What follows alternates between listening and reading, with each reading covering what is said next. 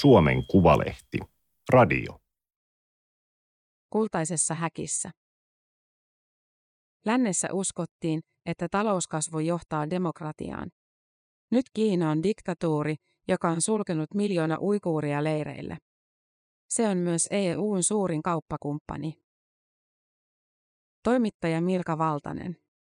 Teksti on julkaistu Suomen Kuvalehden numerossa 11 kautta 2021. Ääniversion lukijana toimii Aimaterin koneääni Ilona. Kiinan luoteiskulmassa, lähes 3000 kilometrin päässä pääkaupunki Pekingistä, sijaitsee Kiinan teknologisen kehityksen laboratorio. Xinjiangin maakunta, viralliselta nimeltään Xinjiangin uikuurien autonominen alue, on pinta-alaltaan Kiinan suurin hallinnollinen alue. Sen asukkaat ovat koekkaniineita operaatiossa, joka tähtää totaaliseen valvontaan. Xinjiangiin on pystytetty tuhansia tarkastuspisteitä, joilla poliisi tarkistaa ihmisten puhelimia, kerää heiltä DNA-näytteitä, ääninäytteitä, sormenjälkiä ja iiristunnisteita. Poliisi tietää, jos joku alkaa käyttää kotinsa takaovea, lakkaa puhumasta naapureidensa kanssa tai yrittää tilata rukousmaton verkosta. Viranomaisten lähettämät isoveljet ja isosiskot asuvat Xinjiangin asukkaiden kodeissa, nukkuvat jopa heidän sängyssään. Pakolliset älypuhelinsovellukset valvovat asukkaiden liikkumista, yksityisiä viestejä ja toimintaa sosiaalisessa mediassa. Ne etsivät ideologisia viruksia, kuten arabiankielisiä tekstikatkelmia tai viittauksia Koraaniin. Sadat tuhannet tekoälyä hyödyntävät valvontakamerat tunnistavat väkijoukosta uiguurien kasvot. Kiinan suurinta muslimivähemmistöä on yritetty kiinalaistaa Qing-dynastian ajoilta saakka. 1800-luvun lopulla imperialistinen hallinto pyrki vaihtamaan heidän islaminuskonsa konfutselaisuuteen ja kielensä mandariini-Kiinaan. Kiinan kommunistinen puolue on päättänyt, että tällä kertaa käännytystyö onnistuu. Seitsemän vuotta Kiina on vapauttanut Xinjiangin maakunnan uiguuriväestöä tavoistaan uudelleen koulutusleireillä. Ne ovat osa maan kommunistisen hallinnon vuonna 2014 aloittamaa säälimätöntä kampanjaa väkivaltaista terrorismia vastaan. Hallinnon mukaan uudelleenkoulutusleirit ovat välttämättömiä ekstremististen ajatusten kitkemiseksi, eivätkä eroa länsimaisista deradikalisaatio-ohjelmista.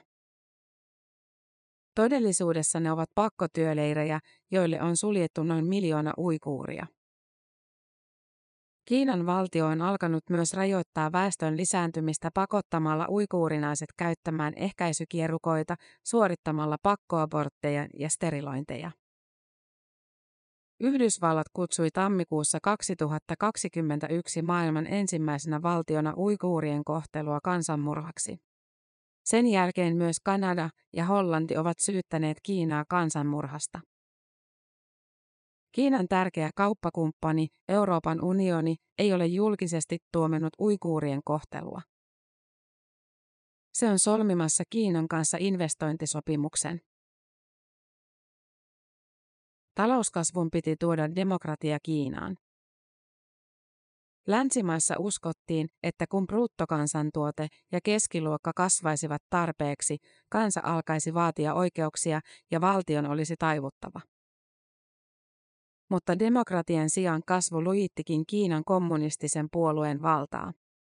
Talouskasvu on tuottanut puolueelle lisää työkaluja valvoa ja hallita kansalaisia, sanoo ulkopoliittisen instituutin vanhempi tutkija Elina Sinkkonen. Pitäisi laskea sellaiset ideologiset laput silmiltä, että talouskasvu ja demokratia olisivat linkittyneet suoraviivaisesti toisiinsa. Myös autoritaariset hallinnot voivat olla innovatiivisia ja saada talouden kasvamaan. Kiina on nyt Yhdysvaltain ja Euroopan unionin jälkeen maailman suurin talous ja maailman väkirikkain diktatuuri. Se ei edelleenkään järjestä vaaleja, salli kuin yhden puolueen, kunnioita ihmisoikeuksia tai sananvapautta. Eurooppa on pyrkinyt ylläpitämään Kiinan kanssa keskustelua ihmisoikeuksista, mutta kaupankäynti ja ihmisoikeusloukkaukset eivät ole estäneet.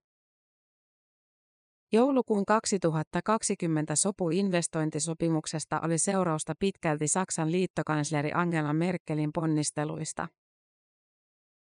Sopimuksen tarkka sisältö on vielä kesken, mutta todennäköisesti se hyödyttää eniten Euroopan suuria teollisuusyrityksiä, ennen kaikkea Saksan autoteollisuutta. Saksankielinen Wandel durch Handel-ilmaisu kuvaa Saksan suhtautumista Kiinaan. Se tarkoittaa muutosta kaupan kautta. Saksa uskoo voivansa ohjata kauppasuhteiden avulla oikeaan suuntaan. Demokratian tilaa mittaavan Freedom Housen tuoreen vapausindeksin mukaan EUn suurin kauppakumppani on kuitenkin alkanut horjuttaa jo muidenkin maiden demokratiaa. Xi on unelma. Kiinan puoluejohtaja tahtoo tehdä Kiinasta supervallan ja lopettaa länsimaiden ylivallan. Kommunistinen puolue uskoo, että vain sisäisesti yhtenäinen Kiina voi haastaa muita valtioita. Siksi maan perustuslaissa tunnustetut 55 vähemmistöä halutaan käännyttää han-kiinalaiseen elämäntapaan. Kiina on tiukentanut otettaan Tiibetissä, rajoittanut jyrkästi kansalaisoikeuksia aiemmin vapaassa Hongkongissa ja alkanut suhtautua kielteisesti kouluopetukseen muilla kielillä kuin mandariinikiinaksi. Kommunistinen puolue pelkää, että Xinjiangin ja Tiibetin kaltaiset autonomiset reuna-alueet nousevat kapinaan. Alueella on ollut separatistista liikehdintää, joka viimeksi vuoden 2008 olympialaisten aikaan yltyi väkivaltaisiksi levottomuuksiksi. Uikuurien, tiibetiläisten ja muiden vähemmistöjen vastustus tulkitaan suoraksi haasteeksi siin hallinnolle ja tavoitteille. Pakkosteriloinnit, lasten erottaminen vanhemmistaan, totaalinen valvonta ja miljoonan ihmisen vangitseminen pakkotyöleirille ovat kuitenkin niin ylimitoitettuja toimia, ettei Kiinatutkijakaan osaa selittää niitä. Tämä tuntuu aivan absurdilta. On hankala ymmärtää, miksi Kiinan kansakunnan rakentamisprojekti näkyy tällä tavalla, Elina Sinkkonen sanoo.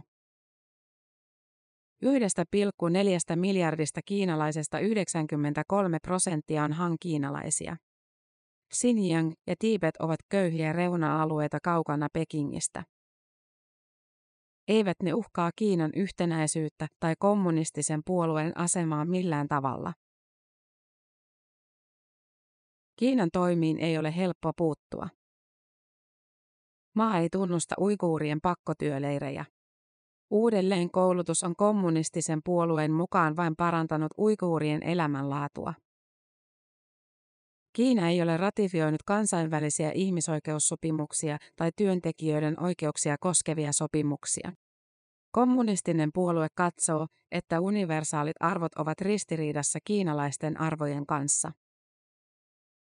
Maa on kuitenkin ilmaissut olevansa kiinnostunut ihmisoikeuksien kunnioittamisesta.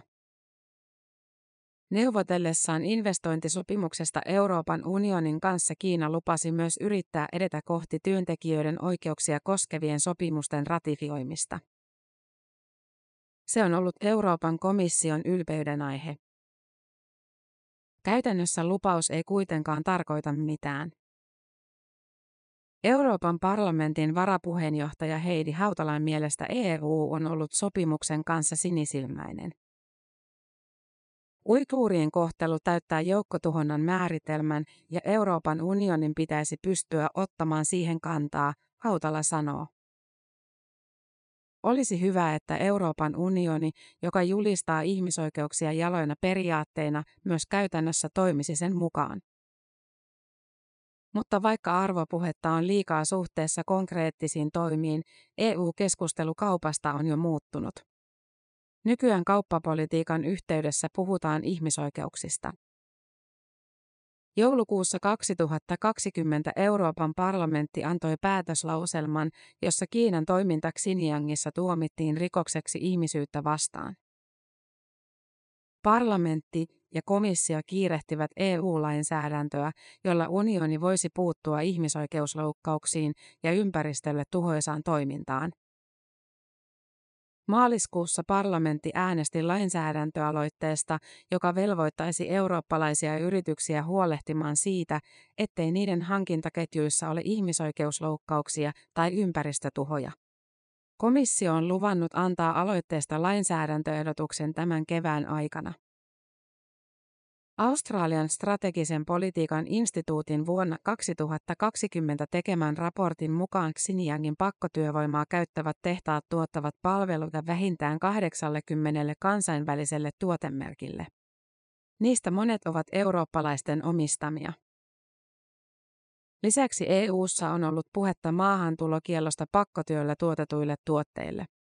Sellainen on käytössä jo Kanadassa ja Yhdysvalloissa. Xinjiangin orjatyöllä valmistetaan yli 80 prosenttia kiinalaisesta puuvillasta. Se on viidennes koko maailman puuvillan tuotannosta.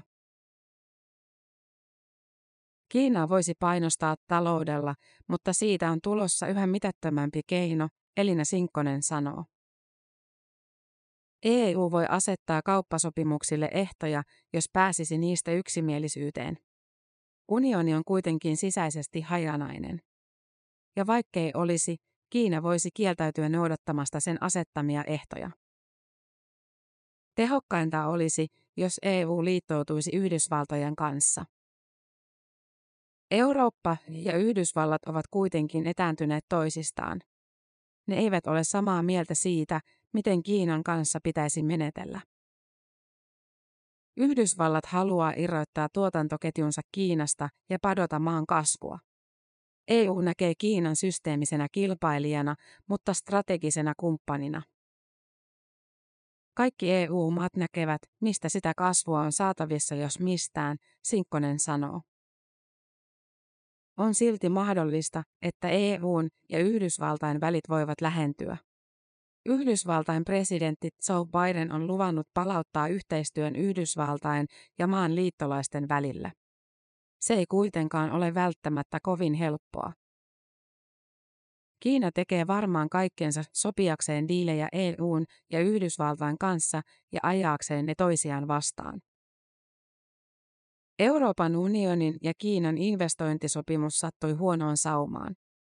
Bidenin siirtymäajan hallinto vetosi EU-hun, ettei sopimusta solmittaisi vielä. EU:ssa pyyntöä ei kuunneltu. Neuvottelut päättyivät juuri ennen kuin Bidenin hallinto aloitti Yhdysvaltain johdossa. Tämä oli Suomen Kuvalehden juttu kultaisessa häkissä.